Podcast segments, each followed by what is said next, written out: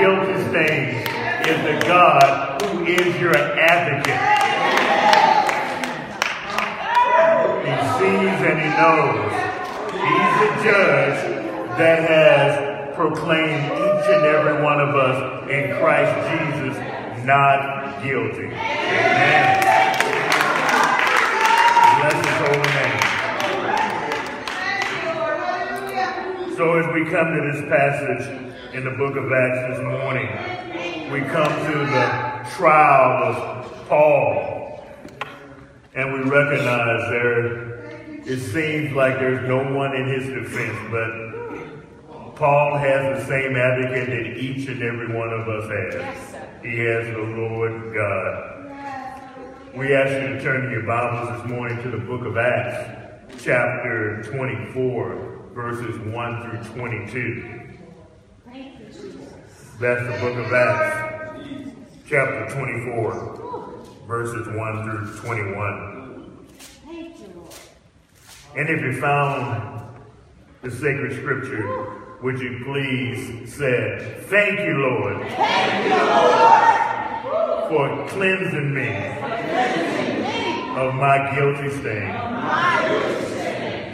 And would you please stand for the reading of God's inerrant, infallible word? Acts 24, 1 through 21. After five days, the high priest Ananias came down with some elders and a spokesman, one Tertullus. They laid before the governor their case against Paul. And when he had summoned Tertullus, began to accuse him, saying, Since through you we have enjoyed much peace, and since by your foresight most excellent Felix. Reforms are being made for this nation in every way and everywhere. We accept this with all gratitude. But to detain you no further, I beg you in your kindness to hear us briefly. For we have found this man a plague, one who stirs up riots among all the Jews throughout the world and is a ringleader of the sect of the Nazarenes. He even tried to profane the temple, but we seized him. By examining him yourself, you will be able to find out from him about everything of which we accuse him. The Jews also joined in the charge, affirming that these things were so. And when the governor had nodded to him to speak, Paul replied, Knowing that for many years you have been a judge over this nation, I cheerfully make my defense. You can verify that it is not more than 12 days since I went up to worship in Jerusalem. Yes. And they did not find me disputing with anyone or stirring up a crowd, either in the temple or in the synagogue or in the city. Neither can they prove to you what they now bring up against me. But I confess to you that according to the way which they call a sect, I worship the God of our fathers. Believe in everything laid down by the law and written by the prophets, having hope in God, which these men themselves accept that they will be, that there will be a resurrection of both the just and the unjust. So I always take pains to have a clear conscience toward both God and man. Now, after several years, I came to bring alms to my nation and to present offerings. While I was doing this, they found me purified in the temple without a crowd or tumult. But some Jews from Asia, they ought to be here before you and make an accusation should they have anything against me. Or else let these men themselves say what wrongdoing they found when I stood before them in the council. Only then this one thing that I cried out standing among them. It is with respect to the resurrection of the dead that I am on trial before you this day. May the Lord add a blessing to the reading and hearing, but most importantly, the understanding and living of His holy word. You may be seated. This particular chapter is the beginning of Paul's main trial, which will last really for the next three chapters. And this morning, as we have entitled this time together, When God is Your Advocate, we're going to hear the opening and closing arguments from the prosecution as well as the defense, the prosecutors, the Jewish leadership, and the defense that is represented physically by Paul, but spiritually by God, who is his advocate. But Pastor, what is an advocate? An advocate is a person who speaks or writes in support and in defense of a person or a cause. It is a person that pleads on the behalf of another, a person who serves as an intercessor and sometimes serves as a lawyer in a courtroom. But Pastor, what does it mean when the Bible promises us that Jesus is our advocate? What happens when God Himself is your advocate? As mentioned before, an advocate is a person who comes to our aid, who pleads our case before a judge. Advocates offer support. Advocates offer strength. Advocates offer counsel advocates intercede for us when it's necessary. The Bible says that Jesus is an advocate for those who place their trust in him. 1 John 2 1, My little children, I am writing these things to you so that you may not sin. But if anyone does sin, we have an advocate with the Father, Jesus Christ, the righteous. The Bible teaches that as, as well as Jesus, the Holy Spirit is our advocate. Just look at John 14, 16. And I will ask the Father, and he will give you another helper to be with you forever. This English word, advocate, is translated from the Greek Parakletos, and it means a helper, an advisor, a counselor. In a human court system, an advocate speaks for the rights of his or her client. We call them lawyers, and they have studied the complexities of the law, and they can navigate through those complicated statutes with accuracy and precision.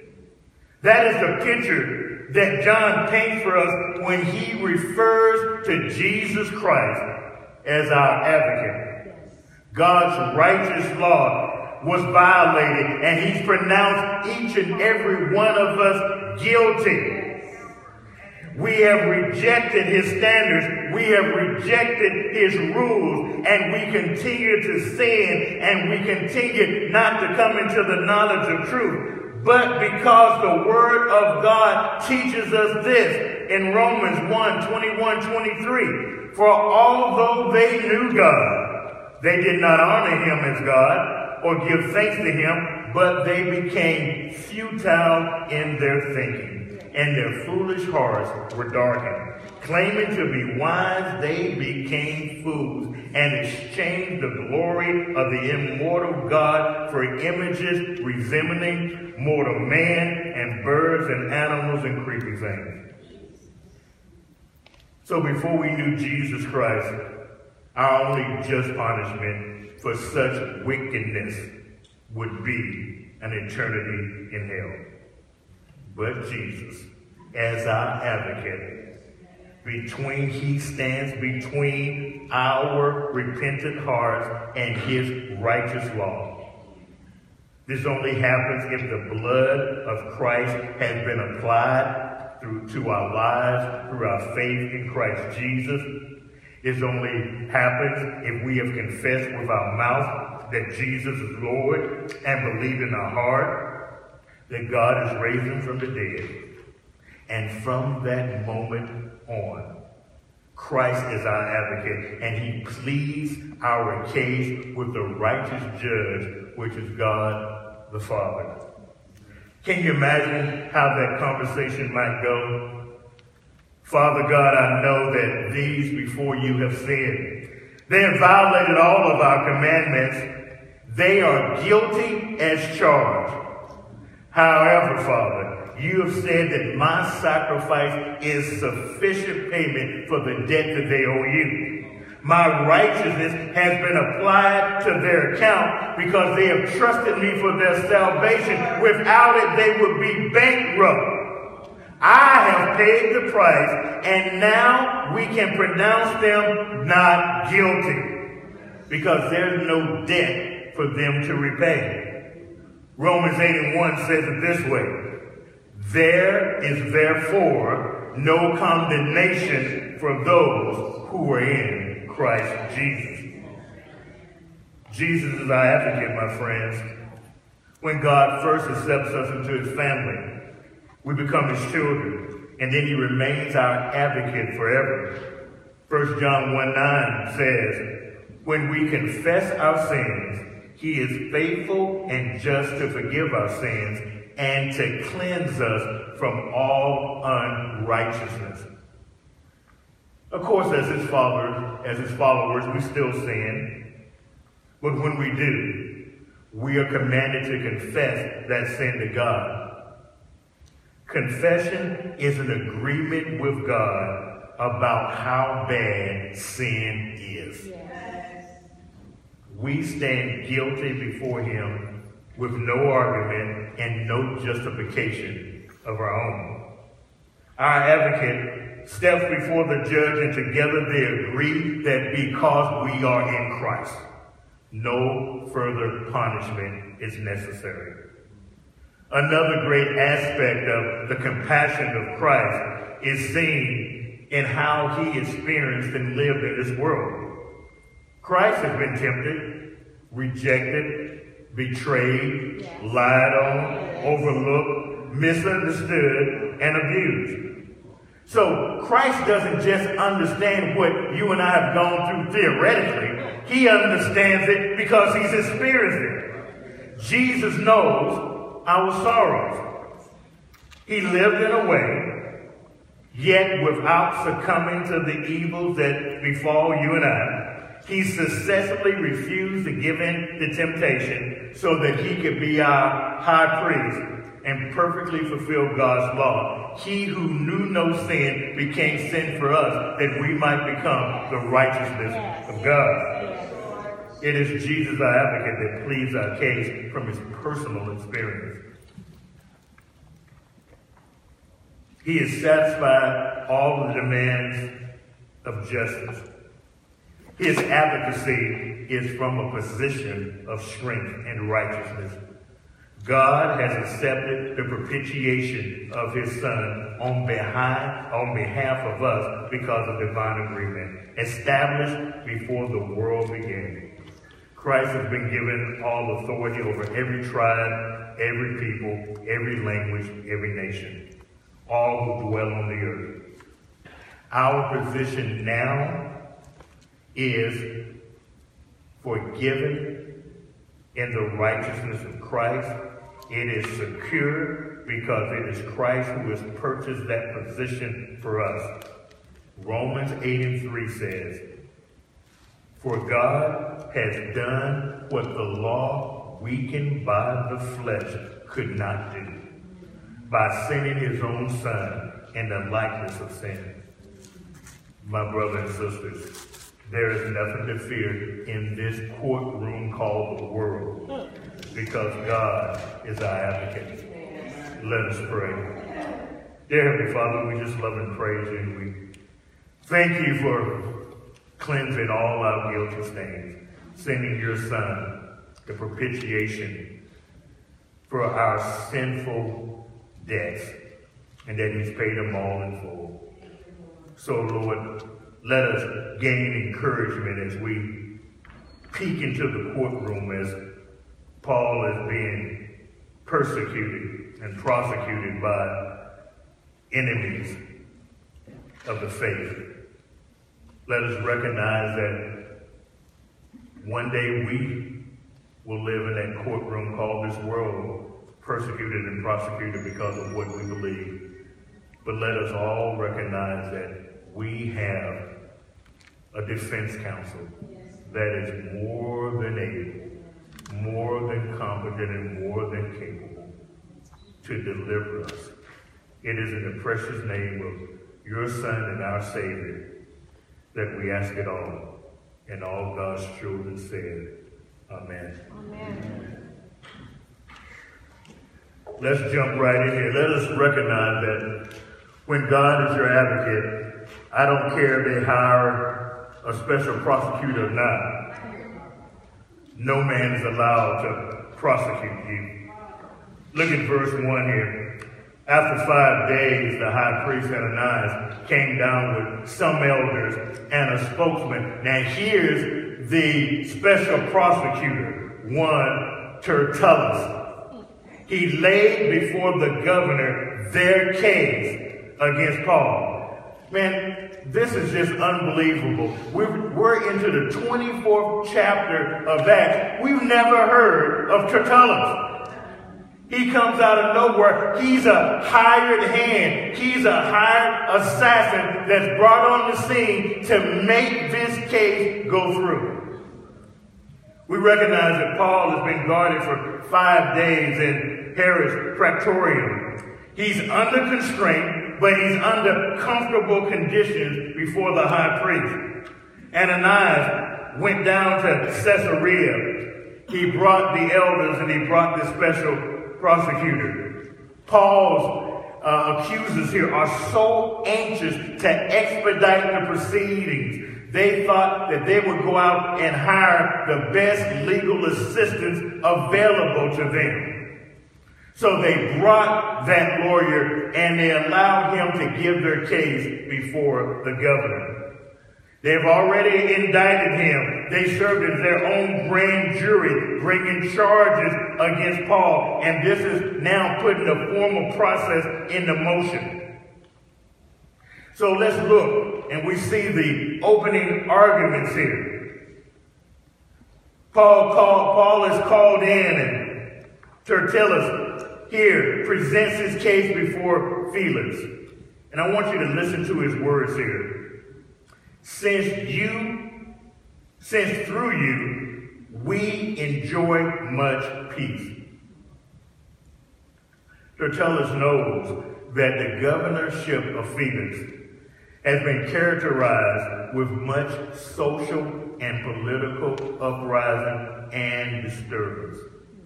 He's careful in this introduction because what he wants to do, he wants to link the charges he's bringing against Paul to be an example of what he knows Felix has worked against.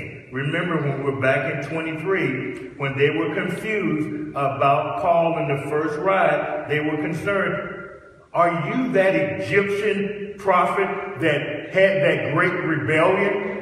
Now you see, it was Felix who brought that rebellion and snuffed it out. So he knows that Felix is a law and order judge and he could be expected to maintain the peace by punishing anyone that disturbed the public order of Jerusalem.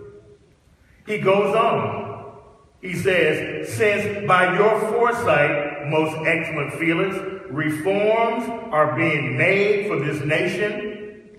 He's talking about the Jewish nation here. And he claims everywhere, in every place, everyone is accepting it with much gratitude. So he's affirming corporately the Jewish appreciation for the peace and the providence and the reforms that Felix has uh, conveyed widespread. Now he knows that Felix might get weary or might see this as flattery. He doesn't want to lose his attention. So he prepares himself to move to the substance of the charges. And he says in 4, but to detain you no further, I beg you in your kindness to hear us briefly. You know, when you go back and do a word study on this word kindness here, it means being reasonable, being fair, giving an honest hearing. Tertullus speaking here on behalf of his client, the Jewish leadership. He starts to speak about Paul. For we have found this man a plague one who stirs up riots among all the Jews throughout the world. When he says all the Jews throughout the world, this is hyperbole he's talking about throughout the Roman Empire. Now you got to remember, under Roman law, rebellion and civil disobedience could be a capital crime and could land you in prison. The prosecution here is trying to lay the groundwork that Paul's ministry was just an indication of how dangerous this sect called Christianity really was. And they said, hey, you need, Felix, you need to stop this dangerous plague, this disease, before it infects everyone. And you have breakouts like this all over the Roman Empire. You know, this charge here really echoes a charge that was really made against Christ back in Luke 23 and 2. You remember when he said this, and they began to accuse him, saying, We found this man misleading our nation and forbidding us to give tribute to Caesar, and saying that he himself, Christ, is king. Many people don't recognize, but in the Roman Empire, Christians were called atheists because they would never say that Caesar was Lord. They would say Christ is Lord. So they were considered atheists because they didn't believe in God, because Romans believed that Caesar was God. So they bring this charge. This is precisely why they bring this charge against this Jew during the reign of Claudius and the early years of Nero. The accusers of Paul are putting themselves, really, think about this. The Jewish accusers of Paul are now jumping ship and putting themselves on the side of the Roman government. And they're framing Paul as a treasonous ringleader. This is a serious charge. That's why they said to him in 23 5b, it says, and he is the ringleader of the sect of Nazarenes. Remember, Jesus of Nazareth, those that followed him, they called them what? Nazarenes. The Jewish leadership began to assign the same kind of importance to this standard bearer as they once assigned to Christ, seeing them both as being treasonous. And recognizing that there were many of these Nazarenes that were following Christ, and they needed to be put in their places well.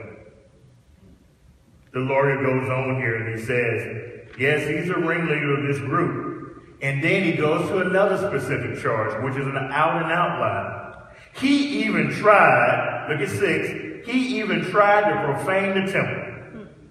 But we seized him. Now, if you start all the way back probably in 22 and you see how this story develops and it continues to change because everybody starts to edit the story. Right here, the Lord has edited the story. He tried to profane the temple, but we seize him. He leaves out the riot altogether.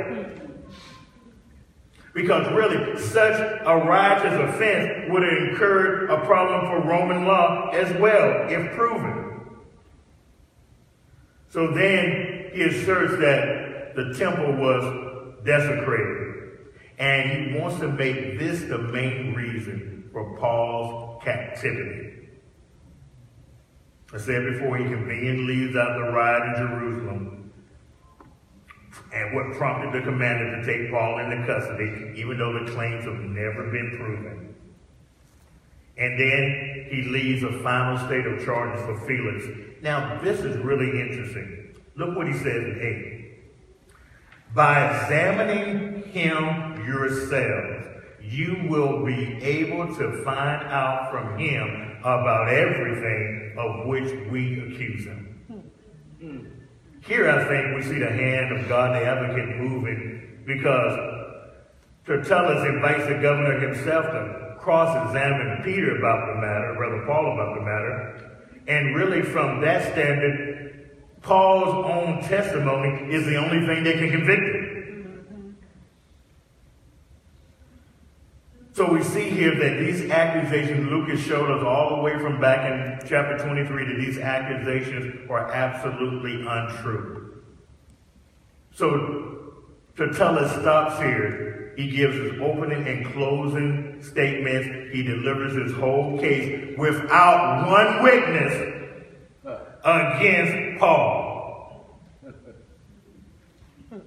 But Paul, even though the prosecution is resting, Paul understands that when God is your advocate, no weapon formed against you can prosper.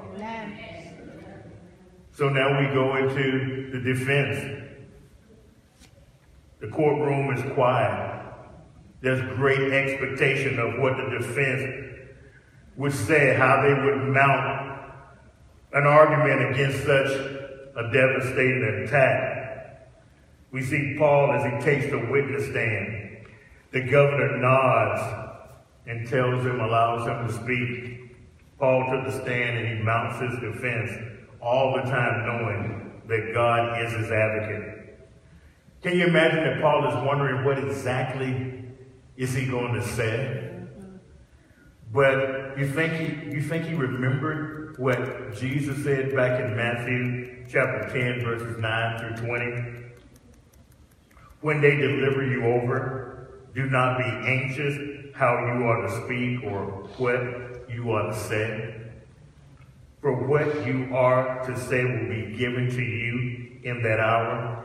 For it is not you who speak, but the Spirit of your Father speaking through you. Amen. You see, when God's your advocate, all you have to do is show up and God will show out. So Paul begins his defense in a similar way. He says these words. Look at verse 10b. Knowing that for many years you have been a judge over this nation, I cheerfully make my defense. Paul is acknowledging here that Felix is an experienced judge, especially with matters relating to Jewish law and their disputes. His goal here is to build a foundation upon common ground of fairness and like-mindedness. He wants to make an effort to deal with this dispute before this magistrate, before keeping him with an open mind that he might listen to the defense that God is about to put forth. And he's going to intertwine all through his defense the very words of Tertullus to build his own case. He has five points, really not four. He has four points in his defense here. His first defense. He wanted Felix to know, number one, I am not a warrior, I am a worshiper. And if you think about it, this claim colors his entire defense. he is asserting his piety. The reason I went to Jerusalem in the first place was to do what? To worship. Look at verse 11. You can verify that it is not more than 12 days since I went up to worship in Jerusalem. Paul is saying here, I am a devoted worshiper of God. And because of God's, my worship to God, I went there to express my homage and my honor, my respect and my reverence, my adoration and my adoration to the one that I'm serving. He's telling Felix, I went there with reverence, not to rebel. I went there to honor my God, not to harm the temple. I went there to give sincere praise and not engage in sacrilege in their temple. Amen. Then he gives them a second line of defense. Those that are railing against me, hmm. they're not reliable. He's telling Felix, that you should request the reliability of these accusers. You should, re- you should suspect the reliability of their claims. Look at 12. And they did not find me disputing with anyone or stirring up a crowd, either in the synagogues or in the city. They have nothing on me, Felix. He knew that these synagogues that were in the area of Felix's responsibility, that he had done nothing wrong in them. There may have been challenges in other towns, but not in this particular place in Jerusalem. That's why Paul can go on in 13 without any field contradiction. He says these words, Neither can they prove to you what they now bring up against me. Paul here is emphatic as he enlists them to show any evidence against me, any legitimate claim. But he knew they could only tell lies. So he had no reason to fear them or allow them to frustrate him or to allow them to make him frame a certain defense because of them. Paul trusted God and he knew that God would in the end expose them and deliver him from the charges that now seem so detrimental and even to Felix could seem doubtful. You know, lies are always used to mislead people concerning the truth and lessen the impact of the truth, making it seem doubtful.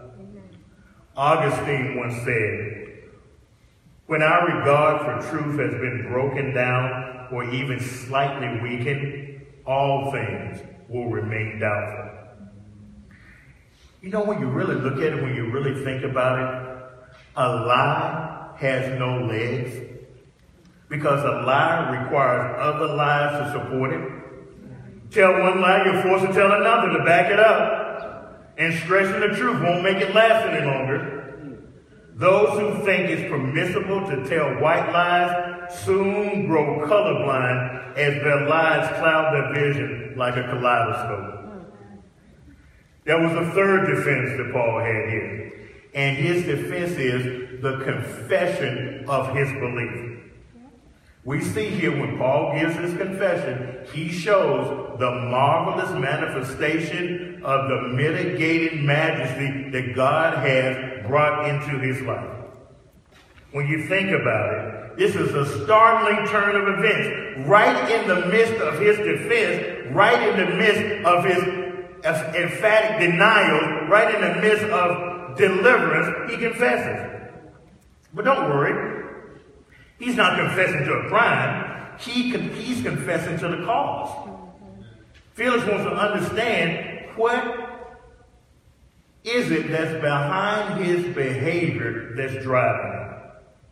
Because really it's his behavior which has brought him before this judicial body. And his behavior was driven by his belief in worshiping God. Look what he says in Acts 14 16. But this, I confess to you that according to the way, remember the way is what they call, before they call them Christians, they call them the way, because Jesus is what? The way, the truth, and the life, John 14 6, right? But I confess to you that according to the way which they call a sect, I worship the God of our fathers, believe in everything laid down by the law, written in the prophets, having hope in God, which these men themselves accept, that there will be a resurrection both of the just and the unjust. Remember, he had Pharisees and Sadducees here. Sadducees didn't believe in the resurrection, but the Pharisees did. So he knew there were people that who would believe with him. So I always take pains to have a clear conscience toward God and man. Paul is clearly saying here, I'll worship the God of our fathers the God of our ancestors, the one and true living God. I worship God through my obedience. I worship God in everything that's been laid down by the law, written by the prophet. I worship God, and He's my only hope. He's the Father of all. He's the one who's just and the justifier. And by the way, I worship God as these same men here do also. I worship him in the hope and the knowledge that there will be a resurrection one day of those who are just and those who are unjust. Paul is trying to show them that he was a faithful Christian, that he accepted the law of the prophets and sharing in the resurrected hope that comes through Christ, the Messiah. Paul wants to show there's a difference here because he is a follower of the way, which some of these Jews call a sect. And that he believes and serves the God of the Old Testament according to the way of Jesus and his followers. So really he's telling them that I am a true Jew. He occasionally goes to evangelize and to engage others and to practice Jewish tradition in the synagogue. But all of his worshiping is done in a gospel ministry focus, designed to bring Jews and Gentiles together to acknowledge Jesus Christ as their Savior and Lord. Such a common hope and a common desire to serve God was still somewhat uncommon but his worship of the one true and living God should never cast him as a destroyer of Judaism. It should cast him as an angel of light. His attitude and his behavior identify him as righteous. His life is shaped by the totality of God's revelation in Scripture. And he addresses the governor to clearly show that he has a genuine relationship with God. That's why he can say these words at the end of the passage without fear of contradiction. So I always take pains to have a clear conscience, both before God and man. Then he gives his fourth level of defense, and it really goes back to his piety. He wants them to know that I went up to Jerusalem to worship, but I also went up there to serve. Look at Acts 24, 17. Now, for several years, I came to bring arms to my nation and present offerings. His most recent visit was intended to bring offerings to the poor. And it's interesting that he says, to my nation. So he wasn't just bringing offerings to poor Christians, but also to those Jews that he was trying to show them the way to Christ. Paul is painting here an accurate portrait of being punished for an act of mercy.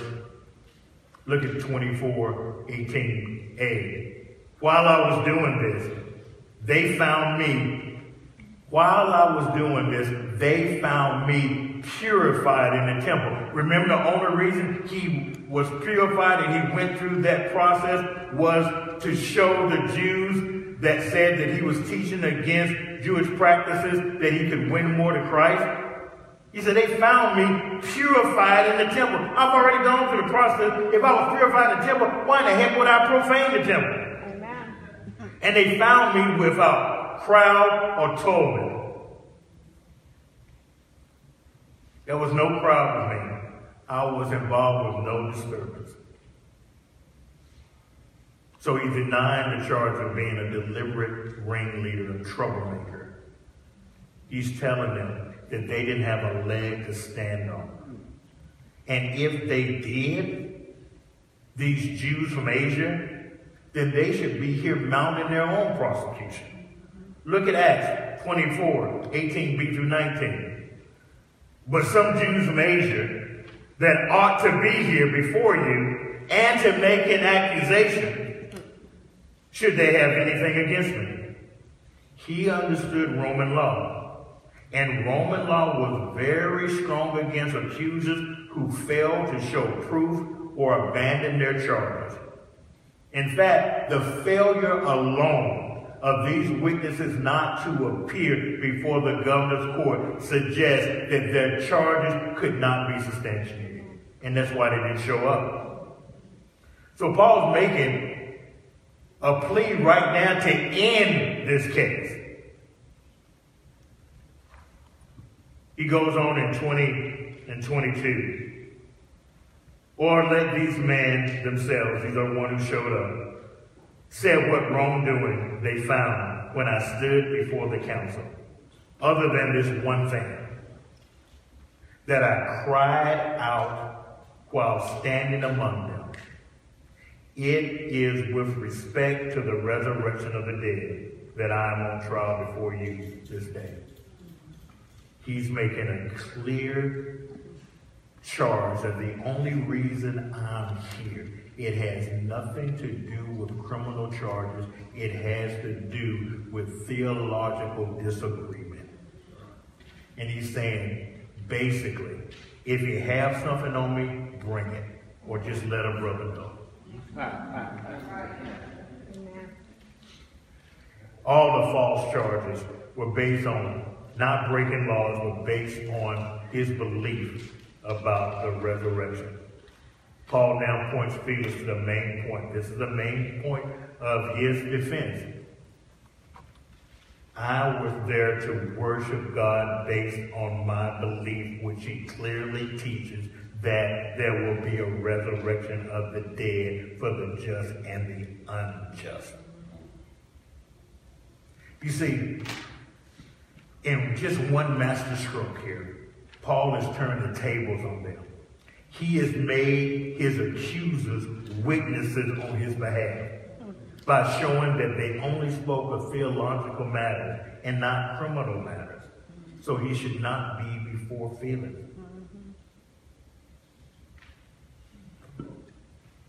His defense ends quietly here. He ceases to speak, believing that the very weight of his defense will fill and balance the scales of judgment. All that was left for him was to silently sing the praise of God for his mercy and to worship him once again. Case closed. All was finished but the shouting and singing praises to the Lord. When, I, when God is our advocate, we need to sing to him till the power of God comes down. Amen. Louis Albert Banks tells of an elderly Christian man, a wonderful singer in the 30s, who learned that he had cancer of the throat and surgery was required. He's in the hospital room with his doctor. Everything is ready for the operation. And the man said to the doctor, Are you sure that I will never sing again? The surgeon found it difficult to answer his question. He took a breath and then he simply shook his head no. The patient then asked him, Could he sit up for a moment? They helped him up and refocused the bed, and he said that I have had many good times singing praises to the Lord. And now I tell you, now you tell me that I will never sing again. And I have one song that will be my last, my last song that I will sing to God in gratitude and praise.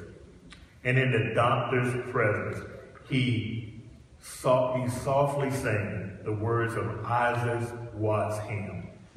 I'll praise my Maker while I have breath and And when my voice is lost in death, praise shall employ my noble power.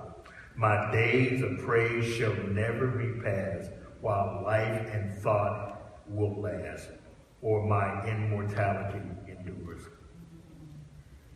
Paul's consistent defense throughout this entire trial has been my deep and unabiding desire to worship the God that I serve because I believe that he will deliver us in the resurrection from the dead, those who are just and those who are unjust.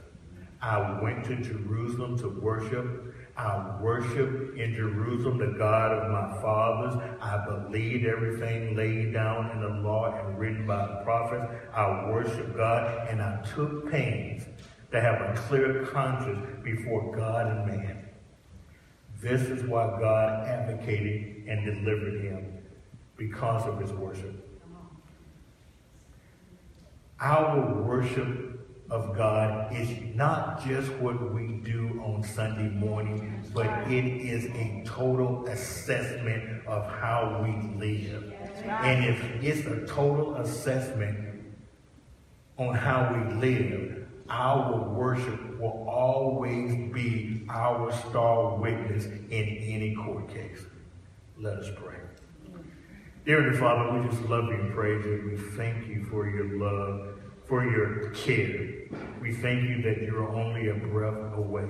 We thank you that we can trust you, that you are there to comfort us, not to give us strength to fortify us in times of trial. But you will never leave us nor forsake us. You are always our advocate. We love you and praise you, and we know there's always hope because you have, you have gone before us and worked out every trial in our lives. We can trust you because you are the perfect advocate. It is in the precious name of your Son and our Savior, the Lord Jesus Christ, that we ask it all. And all God's children said, Amen.